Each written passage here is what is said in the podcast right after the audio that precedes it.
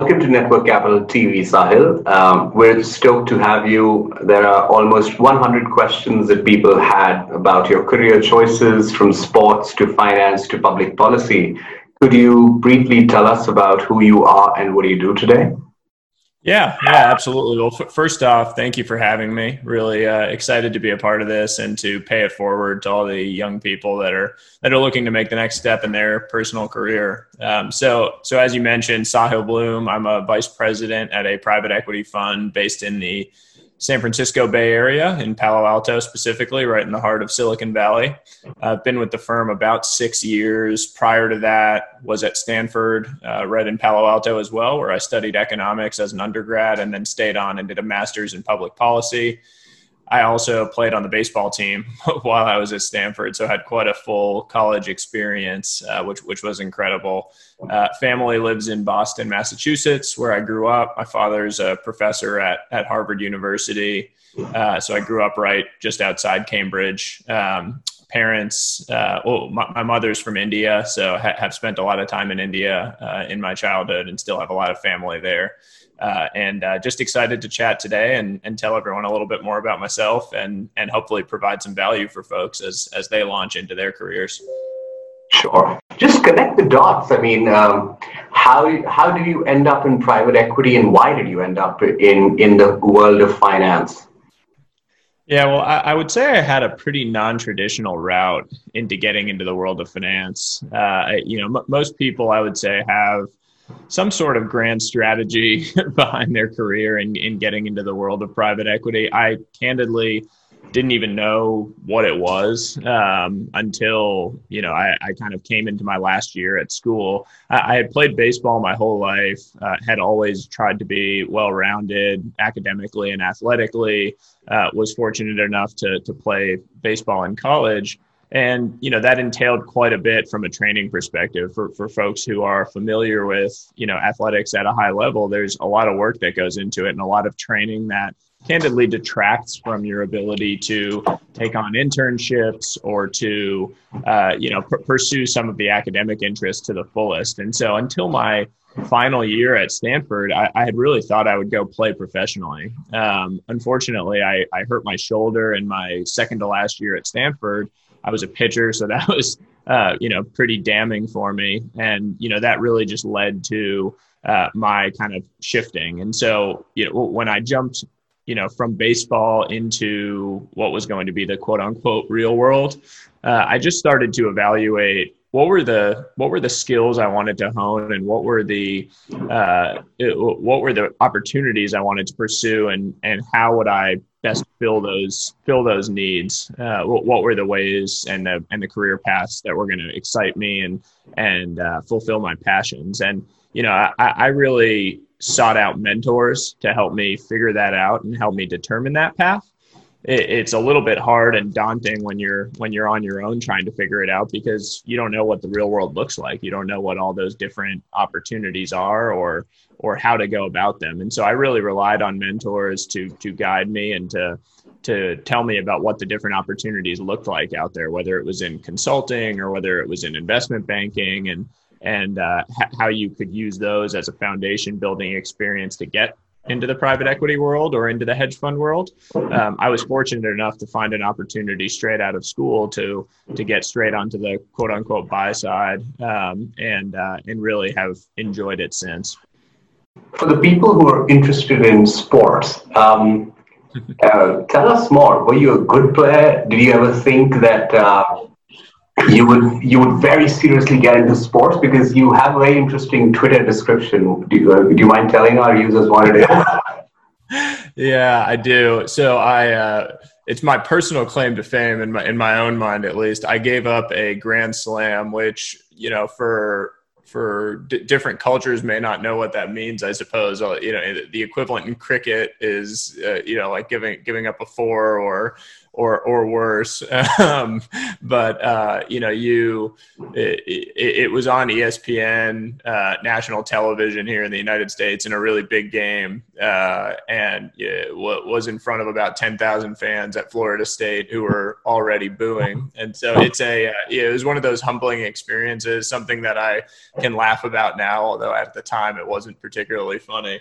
Um, I, would say I was a good player, uh, at least in a relative sense. I uh, w- was always, um, you know, r- really enjoyed pitching. I was I was a pitcher and uh, was fortunate enough to get a scholarship to go play in college at Stanford. Um, I would say there was a much deeper pool of talent uh, when I got to Stanford versus what I had experienced in my youth to date, whether it was in high school or or at the younger levels. And so there was a you know a clear humbling experience in terms of going to a place where everybody was the star on their on their high school team and and that type of humbling experience i think is really important in forming who you are and and showing you that you really are going to need to work really hard uh, push yourself in a number of ways in order to accomplish what you want to at that next level once you get there and that that lesson i think applies much more broadly than just to sports um, well said. Uh, in your sporting career um, in school and in college, you were obviously above, say, a certain threshold. At one point, maybe you harbored dreams of playing more seriously, even more seriously, rather. Um, when you were injured, um, what went through your mind? Was it a particularly um, depressing moment for you? Yeah, yeah, quite a bit of disappointment associated with that. Uh, th- thinking back to it, frankly, I, was feeling mostly disappointed in that I let other people down. Uh, I, I, felt this uh, this pressure and this weight on my back that that had come from years of performing at a at a high level in the sport that I uh, owed it to the people that had given me so much along the way to push this as far as I could. And, and I really felt like I was letting people down when I got hurt. Uh, and, and, the reality is the people that have supported you all that way, uh, they, they love you and support you no matter what. And it wasn't the baseball success that was leading them to do that. And that, that was a really comforting thing for me when I realized that and came to terms with that because I didn't feel like I was letting myself down. I, I, pushed myself as hard as I possibly could. I got the most out of the talent, my God given talent. Uh, and I can genuinely look in the mirror and say that to this day that I that I took it as far as I could. Uh, what was it a bummer getting hurt? Absolutely, but but you know with every cloud, uh, yeah, there's a silver lining, and, and I really I really do feel that in hindsight that baseball was one of the best things in my life, taught me so many incredible lessons, and most importantly, brought me some of the best friends uh, I've I, have ever met, and, and I will never regret having pursued that and and pushed it to the limits. Uh, could you talk to us about some of the lessons from baseball? Yeah, yeah, absolutely. Yeah, I, I think the first one is being able to work with different types of people in a stressful environment is something that just applies everywhere you go in life. I have always found in my in my working career that you just interact with hundreds of different types of people in the quote unquote real world. You, you have to be able to work on a team with people that are type A uh, and like you. You have to be able to work uh, on a team with people that are type B and maybe uh, engage in uh, a totally different style of work than you. And, and being on a baseball team, it's 35 people in college.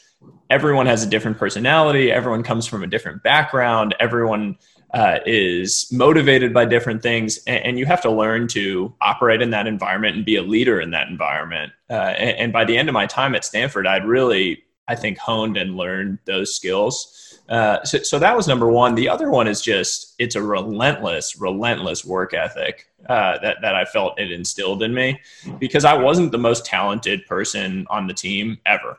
Uh, maybe when I was really young, but at Stanford in particular, I was mediocre from a talent perspective. And so for me to achieve at the level where I ended up achieving, it was all about just pushing myself harder than anybody else. I, I needed to be able to look in the mirror and say, no one is outworking me uh, at this craft. No one is going to be more dedicated, more focused, whether it was on the field or off the field and what I was eating, how I was recovering, all of those aspects you, you just had to embrace. And in order to achieve at a high level, you had to be the best at that. Uh, and that has applied directly to how I think about the working world and how I think about my career and my profession is I just want to outwork people and, and I want to be more dedicated. I want to be reading more. I want to be learning more uh, and just constantly, constantly improving. Uh, I, I would say is one of the biggest lessons I learned and what I took away from it when you when you were injured and you started repivoting, you had to basically come up with a new career plan since sports was not going, um, you know, uh, where you thought it would. How did you go about it? You said you mentioned mentors. Uh, what else did you do? And when you went to your mentors, what did you say? Like, what was your uh, question like? Yeah. It's a great question, and it's a very challenging thing for a lot of people. For me, I tried to sit down and think about what I really enjoyed doing and, and what I enjoy learning about. And when I thought about my first career move, it was all to me about building a foundation for the rest of my career. I didn't worry so much about, let me go take the job that I'm going to have the rest of my life. I thought about it a lot more as, let me go take a job that's going to allow me to build the base of my house, so to speak, for the rest of my life, build a foundation of knowledge and of, of, uh, of perspectives that will allow me to continue to propel myself forward. And so as I sat down and thought about it, for me personally, business was what I was really excited about. I, loved solving complex problems. I loved reading uh, books and stories about entrepreneurs building businesses and the challenges they faced in building those businesses. And so when, then when I looked at the landscape of what I could possibly do, uh, the, the two main things that came to mind for building a foundation of knowledge in business were consulting and and banking. Uh, it, both of those, I think, for young people, offer a phenomenal opportunity to learn from the ground up, from analytics, from really just solving business problems at, at, at their core. Uh, and what I found was that for me, private equity was the nexus of those two industries. Uh, you, have the consulting side in terms of core operations and, and, business building, where you're working with the teams, you're working with the businesses that you've invested in to improve them and to create value. And, and then you have the banking side of things, the the financial engineering, the deal process, you know, working through the models and the nitty gritty of of getting a deal done. Uh, what I found was that private equity combined the best of both worlds in a lot of ways for me. And so when I had the opportunity to jump straight into that or to evaluate opportunities in that space, it really seemed like a no brainer to me if I was able to do that. What is private equity? Did you say what is private equity? Yeah.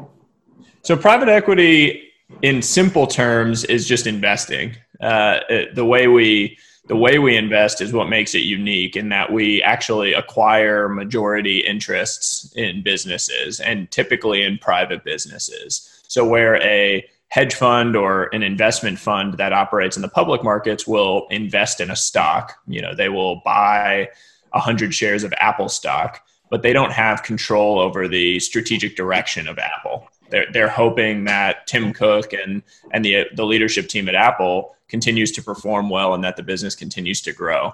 For, for us, we go in and invest and partner with management teams to acquire a 50 plus percent stake in a business and then we help them. We provide resources. I go in and help them. I work with them to actually drive the value creation of the business and help guide the strategic direction. Uh, it, so the way I think about it in general is it's no different than flipping a house. If you're familiar with real estate markets, you, right. you buy the house, you you see the house. It's it's an okay house, but it could use a new roof. It could use some landscaping. Uh, we acquire the house, quote unquote, in this case, a company, and we go in and work on it to improve it. We clean up the shingles or patch the roof. We uh, do some landscaping on the lawn. And as a result, the house becomes more valuable. And we hope that the company is more valuable on the back end of our ownership so that we can sell it or take it public uh, in order to uh, generate an attractive return for our investors. Got it. Could you tell us the difference between, say, venture capital, private equity, and, say, somebody who's an activist investor? because you do it in a very charming way on Twitter, uh, where a lot of our users send their questions looking at your feed. So maybe you could explain it in a way that will stick with our users who are thinking about careers and building a foundation.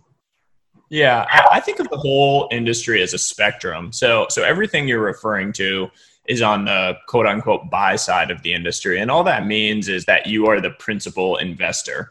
Uh, you, you, are actually making investments versus brokering, uh, which would be on the sell side. So, on the buy side of the investment world, you have a spectrum of companies in terms of their maturity level. So, venture capital is all the way on one end of the spectrum. That is investing in anything from an idea. It's just an entrepreneur comes to you and has an idea to start a business. It's not really a business yet, it's more of an idea, it's very nascent. That is venture capital. That's all, all the way on that end of the spectrum as you move along the spectrum, you get into what's called growth equity, uh, which is a business that has started to generate revenue. It's growing quickly. Maybe it's break even from a cash flow standpoint, but it needs additional capital and support in order to continue its growth trajectory. So that's called growth equity. You then transition into where where we play uh, and, and where I've worked, which is traditional core private equity typically we invest in larger businesses, significant revenue, and significant cash flows. So, uh, a cash flow positive um, business, cash generative business, and, and that that part of the spectrum is all on the private side typically. So, venture capital all the way through private equity is investing in private companies typically. When you talk about activist investing or hedge funds, that all goes to the other end of the spectrum of size typically which is large public companies so i mentioned the apple example uh, if you are a public investor like a carl icahn or a berkshire hathaway uh, you go and you buy significant stakes significant amounts of shares in these public companies. And certain investors an activist investor like a bill ackman people may know uh, will then uh, saber rattle or or make statements regarding the direction of the company to try to influence management to make strategic changes in order to create more value. And that can be both in a positive way where they believe the the company should be worth more if it takes x y or z actions or it can be in a negative way where they say this company is a fraud and we believe it should be worth zero uh, and, and some activist investors pursue things that way as well you know, the barrier to entry to the private equity industry is very high. So, you know, many people want to work in that space, uh, but but they're not able to. So, how did you end up breaking in, and uh, how has your role evolved in the coming years? Uh, we would also love to understand if you uh, if you could throw some light on how your day has changed, how your day at office was when you started out, and now that you are more senior what's the evolution like? Yeah, absolutely. So a bunch to unpack there. I, I, agree with you. The the private equity industry has gotten increasingly competitive from a from a job standpoint over the last five ten years. I, I think it's really because there is just more and more uh, competition for, for those roles. As people had made quite a bit of money in the early years of private equity, it drew more firms to raise capital in the space, which uh, which led to a lot of people being interested in getting into it from a junior role perspective. And so, where when I applied to Altamont, my to, to my to my current firm, uh, there was probably a hundred applicants for the role. Maybe that maybe not that many. Today, we get over a thousand applications for every role, uh, which is just unbelievable to think about. I, I, laugh about it, but it's probably quite true that I, I, would not get my job today if I were applying for it because it's so competitive and the applicants are so, so impressive on paper. Uh, so for me, to be totally honest with you, it was it was quite serendipitous how I landed in this job uh, I had a mentor who uh, I, I, had been close with for quite some time who had uh, started another private equity fund. Um, one of his partners had actually left and founded the firm that I ended up at, and he referred me to him for an initial conversation. We really hit it off. Uh, and, and for me, the most important thing there was really going somewhere where I would love the people. Um, I had an opportunity at a at a big global consulting firm in New York City um, and had been thinking I was going to take that role. Um, and ultimately, the firm where where I ended up was was small and pretty new at the time, and so it was actually a little bit of a a little bit of a leap um, to do that. but it, it felt like the right move because the people were um, were of such high caliber, uh, and it, it's played out very well in that regard.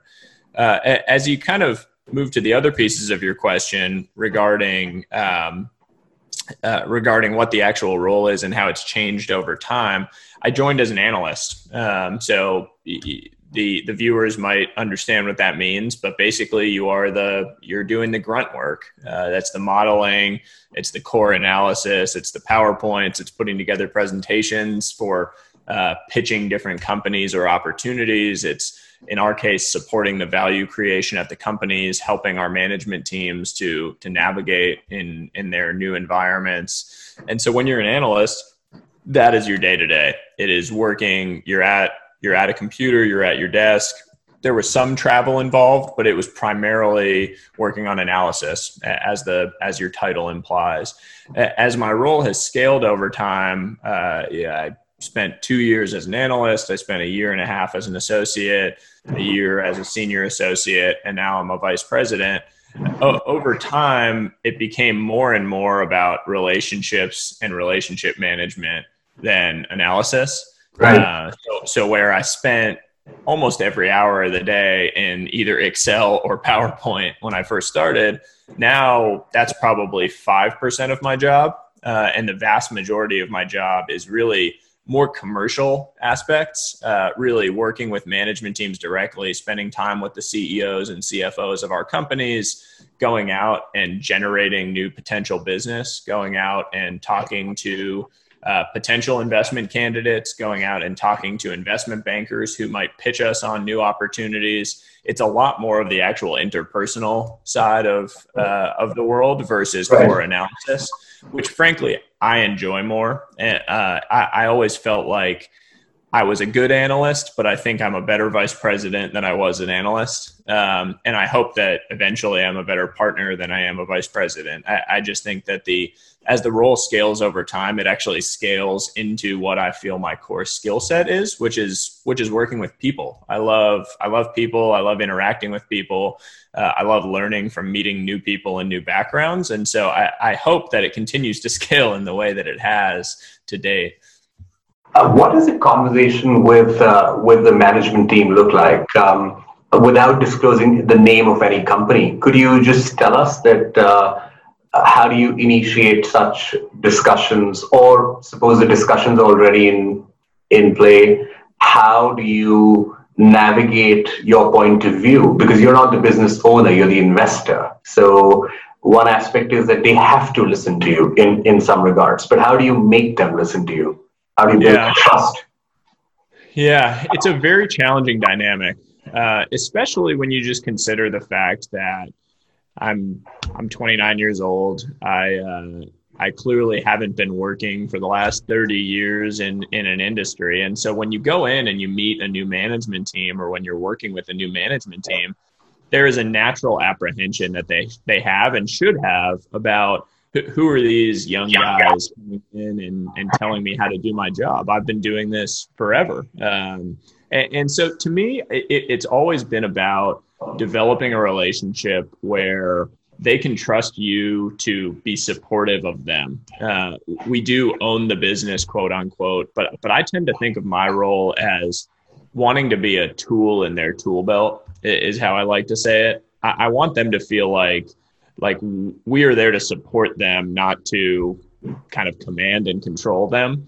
Um, it, it should be a lot more partnership oriented, and and that's how I operate. That's always been my uh, my core mantra, and and how I like to work with the management teams I work with. And so I've been lucky enough to develop some great relationships with the CEOs um, where where I'm on the board uh, that are very collaborative, and they feel like they can come to me for things that they need to and they also feel like they are empowered to go off and make decisions without having to get approval or come ask us uh, at the end of the day it's all about partnership we're partnering with great management teams because they are great at what they do uh, we feel there are opportunities for us to help improve those things on the margin, but not to go in and run the business. I am not an operator. I am not a CEO of a company, and I couldn't do that job.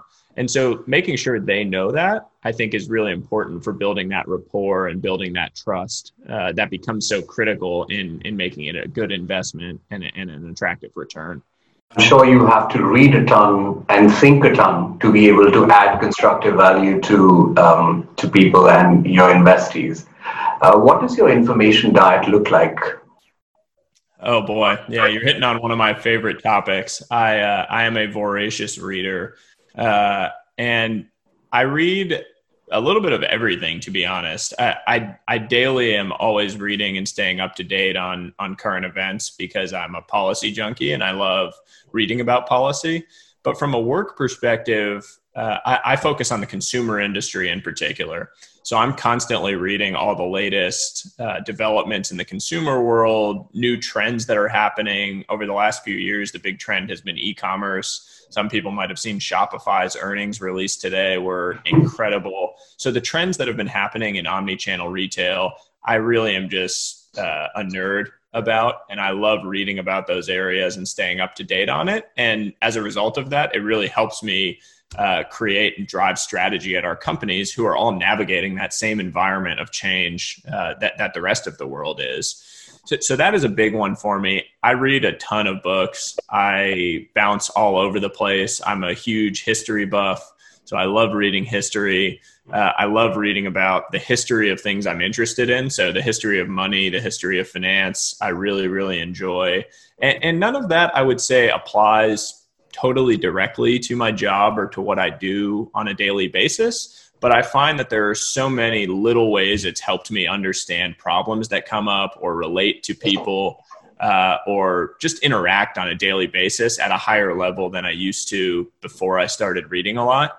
Uh, I loved reading as a kid. And then somewhere along the way in high school and in college, I sort of lost my joy for it. I think when you have and you're being forced to read certain things for classes, it removes some of the excitement and some of some of the natural joy that comes with reading. Uh, and so, only in the last five years, I've really refound that joy. It's become my my number one hobby, to be totally honest with you. Uh, and and it's a big part of my daily life. Is just I, I spend the first hour of every day reading, um, just as a way to clear my mind and and really kick off my day. So you don't jump for your phone as soon as you wake up. I try not to. I, I, will admit that the first thing I do when I wake up uh, is make sure that there are no fires that I need to put out. Um, and that typically is a quick scroll through my email. Uh, it just has become a habit, and it's not the best habit in the world. I wish I could stop, but I, I try to be responsive. And so if there are any fires that need putting out uh, at any of our companies or with any of the deals I'm working on, I really do like to be someone that people can rely on. And that's important to me that, that I'm responsive and get back to people quickly. And um, that is, that does end up being the first thing I do to start the day, although I wish it weren't.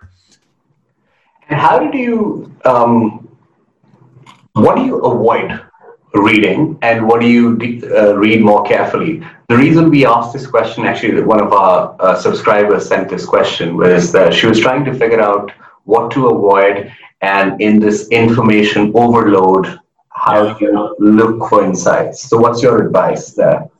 Yeah, I avoid reading headlines, uh, n- news headlines. That's a good one. Yeah, I I have found that over the last two three years the news headlines uh, have have gotten increasingly polarizing and increasingly biased. Uh, you read a headline and it leads you to a conclusion that really the facts of the article and the facts of the story might not might not support. And, and so typically if there's a story that i'm interested in learning about i really try to read the source information versus reading the headline and, and having a takeaway. Uh, because at the end of the day and, and i candidly don't fault the media companies for this as much as most people do. It's their job to drive clicks and to drive eyeballs. That is their business model. That's how they make money. And so if you have a headline that is catchy that people want to click on or look at, that is how they make money. Um, and so whether it's in you know in the U.S., whether it's CNN or Fox News, uh, what they traffic in is polarizing headlines that grab their readers. Um, but what that means for somebody that's really trying to get to the facts is you have to actively avoid falling into the trap that they're setting for you. And so a big part of that to me is just avoid reading headlines. What does working on a deal really look like? Uh, give us um, the inside, juicy details. Yeah, I wish it was as glamorous as it sounds. Uh, it is a lot of hard work. Uh, I hadn't appreciated it before I joined, but the level of detail that goes into getting a transaction done to acquiring a company is just enormous. Uh, when you acquire a business, you acquire everything that comes with it. it. You're acquiring all of its historic liabilities, the the things they've done in the past, the business they've done in the past, and then obviously the future projections and how they can do. And so there's so much that goes into a understanding what the business does and what its future potential is. Uh, B, understanding the industry, everything about it. What are all the potential watchouts? What does the competitive landscape look like? Uh, and, then as you evaluate the future of this business, what are the roadblocks? What is going to stop it from achieving that future, the future that you're envisioning for it? Uh, to me, it all boils down to figuring out does this business have uh, a moat? But Warren Buffett and, and Charlie Munger talk about this a lot, but it's does this business have true competitive differentiation that will allow it to sustain an advantage over the long run? When we invest, we have a long time horizon. So we invest over a five to 10 year period. It could even be longer. And so for us, we have to think about this business is great today, fine. Will it be great in five years uh, and even better than it is today? And then for a future buyer who would buy the business from us, is it going to look like it will be great for the next five years after our ownership period? Because that's what they would be investing in. Um, and it's a tricky thing. It's it's very challenging to to do all of that work and evaluate it, and that's just on the business side to determine if it's a good investment.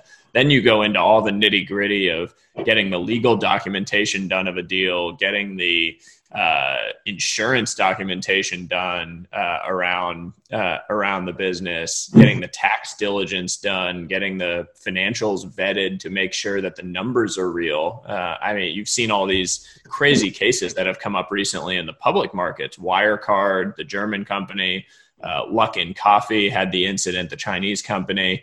Um, you have to make sure that the numbers are real um, and that there's not anything fishy going on. And so there's all this nitty gritty that goes in. That's kind of the sausage making of the deal process. The most interesting part is really figuring out the business and the industry and the competitive landscape. Um, and that's probably only 20% of the amount of time you have to spend to actually get a deal done. Understood.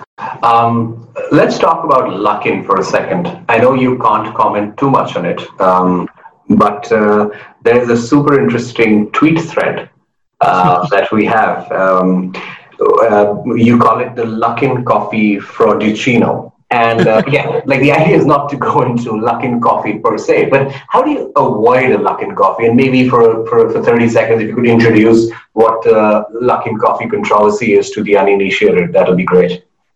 Yeah, yeah. So it's a funny thread that you mentioned. I, I just with my Twitter, I love you know these tongue-in-cheek uh, tweet threads that I'll do from time to time. I really try to just break down and simplify some of these financial frauds and the different stories from the financial world so that they're more accessible for people. Um, the Luckin Coffee one was a was a real shocker. That was a, a real darling uh, of the public markets. It's a I think think of it as a Starbucks. Uh, it's a coffee shop based in uh, based in China. Um, they had grown at an unbelievable pace. Uh, and basically, it came out that they were propping up their revenues. There was a lot of fake revenue in the business. Um, they had created some separate, unaffiliated entities that were uh, buying vouchers, which were essentially creating revenue for Luckin Coffee without the revenue actually being there. Um, a really, really crazy story. Uh, and, and, frankly, one that it's incredible to me that it wasn't exposed earlier. It came out as a result of a bunch of research that short sellers in the market had done into the business practices.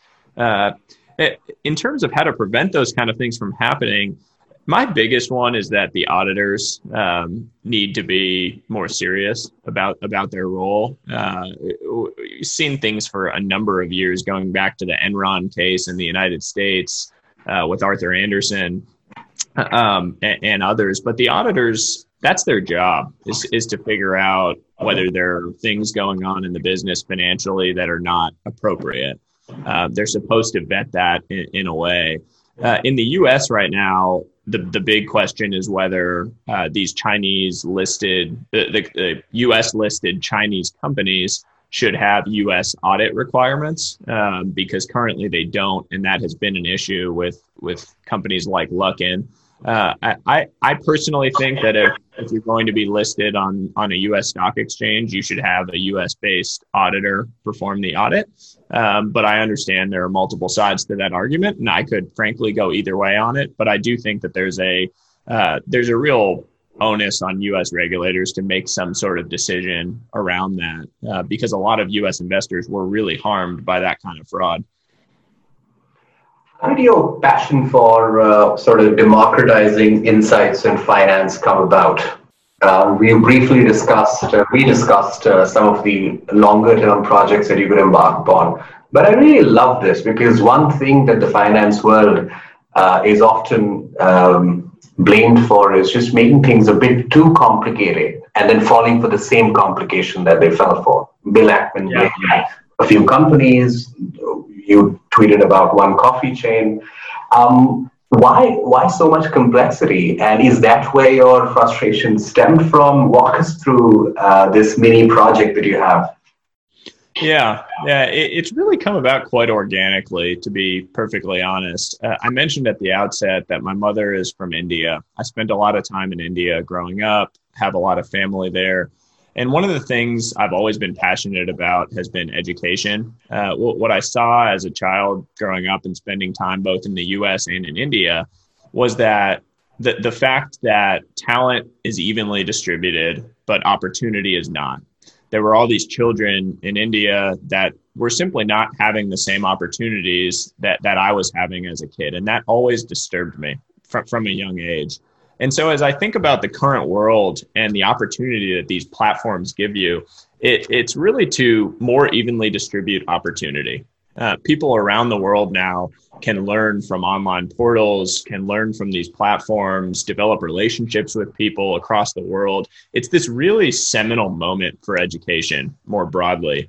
Uh, as I thought about my perspective on it, the world of finance, as you say, has thrived on being overly complex it, it, has, in my opinion, done so in order to insulate itself. I, I think the people that are on the inside, quote unquote, uh, want to keep it that way. And that means keeping other people out and keeping themselves protected in. And, and they do that by overcomplicating things that personally I don't think should be so complicated. Uh, financial advisors, wealth advisors, etc. They want you to feel like you can't manage your own money. They want you to feel like you don't understand retirement, you don't understand the stock market and your finances, uh, you don't understand ETFs and index funds. And these are really basic concepts that we just don't do a good job of teaching to people in a basic way. Uh, so, what I saw when I started in on this Twitter adventure was the entire world of, of financial Twitter or FinTwit, as people call it, um, it is really complicated. It, it's a lot of stuff that frankly goes over my head, and, and I work in this industry. And so the the other end of the spectrum where I tried to head was let me simplify things, let me democratize this information and really allow it to reach the masses and engage with the masses on it. Um, I, find it to be a noble mission. I, I've really enjoyed getting to interact with people and see them benefit from the information that I'm sharing. Um, and I think it's one small step in a right direction towards making people feel more independent and, and more financially empowered, um, which in the broader scheme of education and, and spreading opportunity more evenly across the world, I think is a, is a great and noble cause. Yeah, I mean, you began this answer by talking about the Shirky principle, where you create a problem where you're the only person who can solve it, and you it's, it's in your interest to preserve the problem. So I think uh, some would blame the finance world for for, that. Um, but in general, I feel that uh, being an investor, uh, a successful one, requires one to have a strong set of fundamentals, mental models. Uh, there's elements of being a contrarian, because uh, honestly, not all funds make money. In fact, very few do. Not all investors are very successful financially or otherwise. Um, how are you training yourself to build and become a better independent thinker? You spoke about reading, you spoke about democratizing, but are there some things that you've been doing consistently through your 20s, maybe perhaps earlier, that have helped all of it come together? How are you becoming a better thinker or trying to become a better thinker? It's a great question. My number one policy is that if I develop a perspective on anything, the first thing I do after I developed my own perspective is seek someone out that has the opposite perspective as me and talk to them about it. I I've always found that the natural tendency people have is to develop a perspective and then only seek out confirmation of that perspective. Right. So you you just fall into this confirmation bias, uh, tunnel vision on whatever your thesis is, and it's a real trap because what ends up happening is anything that conflicts with your thesis, you throw out the door and you didn't see it, out of sight, out of mind. And anything that confirms your thesis, you kind of put as a check mark and you're so smart and you're right. Uh, and, and, it's dangerous. And in investing, it will kill you uh, in the long run, I think, if you do that, because you will completely ignore the reasons that your investment thesis might not make sense. Uh, and at the end of the day, as you said, you make money in the long term as an investor uh, by picking things and being right about things that not everyone is already thinking about or picking. Um, you, you, have to have been early uh, in something or or uh, got in at the right time on something, and it's it's naturally contrarian, and you have to be that way. Um, so I think that that's my number one. It's my number one rule, and it's come about because I've made that mistake in the past. Uh, like anything else, you learn from your mistakes. Uh, I've made investments in the past where I didn't do that. And in hindsight, in evaluating what led to those mistakes, that was what it was. It was it was allowing myself to fall victim to confirmation bias. Understood. Um, so, with this mentality, how does politics play out for you? how do you do you enjoy discussion in politics? Because you as you said, you're a policy junkie as well, which means that you know you must be viewing the world both as a private equity person maybe as a um, as a slightly different person as well. So how does that work out? Do you get riled up or do you end up riling others? Yeah i i am a very balanced person when it comes to policy, uh, which you don't find a lot of, uh, especially not in America today. Uh, for anyone that's familiar with American politics, um, I tend to lean towards providing the opposite perspective to whatever anyone is saying. Uh, so that does lead to me accidentally riling up people, uh, either my family or my friends. Um, I've talked about this with a lot of my good friends recently that people only want confirmation of their ideas and of their thoughts. And we live in these bubbles. I, I live in San Francisco. San Francisco is uh, a real bubble. In 2016, uh, I, you couldn't find a single person that was going to vote for Donald Trump. Um, lo, and behold, lo and behold, there were a lot of people that did. Um, and, and, so if you if you live in these bubbles, both intellectually and physically, um, it's very very difficult for you to break out of them, uh, and, and, it's very very difficult for you to see what the actual world looks like around you. Uh, and, and, so for me, I, I, generally just try to take and see both sides of any given issue. Wh- whatever I believe is right or, or wrong internally, I try to really understand and develop a perspective around around both ends. Does that lead to riling people up in conversation sometimes? Sure. Um, but I'm not argumentative um, when it comes to policy. I, I, think I have a generally balanced view on things. I would consider myself a a radical moderate, uh, if that's a phrase. Um, well, we make it one. Yeah, and I yeah I'm interested in policy in the long run. I, I would love to serve uh, and and be a public servant at some point in my life, whether that's um, you know in a higher office or whether that's in, at the state level. I, I, would just love to give back in that way. I, I fundamentally disagree with the the notion of career politicians. Um, that's been one of my biggest issues with American politics. Is I just don't think uh, the founding fathers had career politician in mind as a as a role that people would serve. I, I kind of ascribe to the Benjamin Franklin um, uh, perspective on politicians, which is you you serve in industry for your career and then you leave for a period of time to be a public servant before going back to industry. Uh, and I think that our politics and our political landscape would be a lot better and cleaner and more productive if if we went back to that mantra and that ethos. So I think culture must have been a very interesting subject for you as well. I mean, just for your upbringing, your parents, your family, uh, balancing baseball and cricket in Bollywood and Hollywood, and San Francisco and Boston and New Delhi, maybe. Um, uh, talk to us about uh, some of the dilemmas or questions uh, that you had or still have, and uh, how have they shaped you? Yeah, yeah, it's a great question. Uh, v- very deeply is the short answer. My um, so I come from a multicultural background. My father is uh, American Jewish, uh, uh, white from from the Bronx in New York. My mother, as I mentioned, is is um, from Bangalore uh, and and grew up there and came over for college. They met um, while crossing over at Princeton. Uh, when when my parents wanted to get married, my my father's parents didn't accept it. Uh, they they didn't accept him wanting to marry uh, someone that wasn't white, for lack of a better way to put it. Uh, it made him choose uh, between them, uh, his family, and between her, the the woman he loved. Um, and fortunately for me, sitting here, he chose her.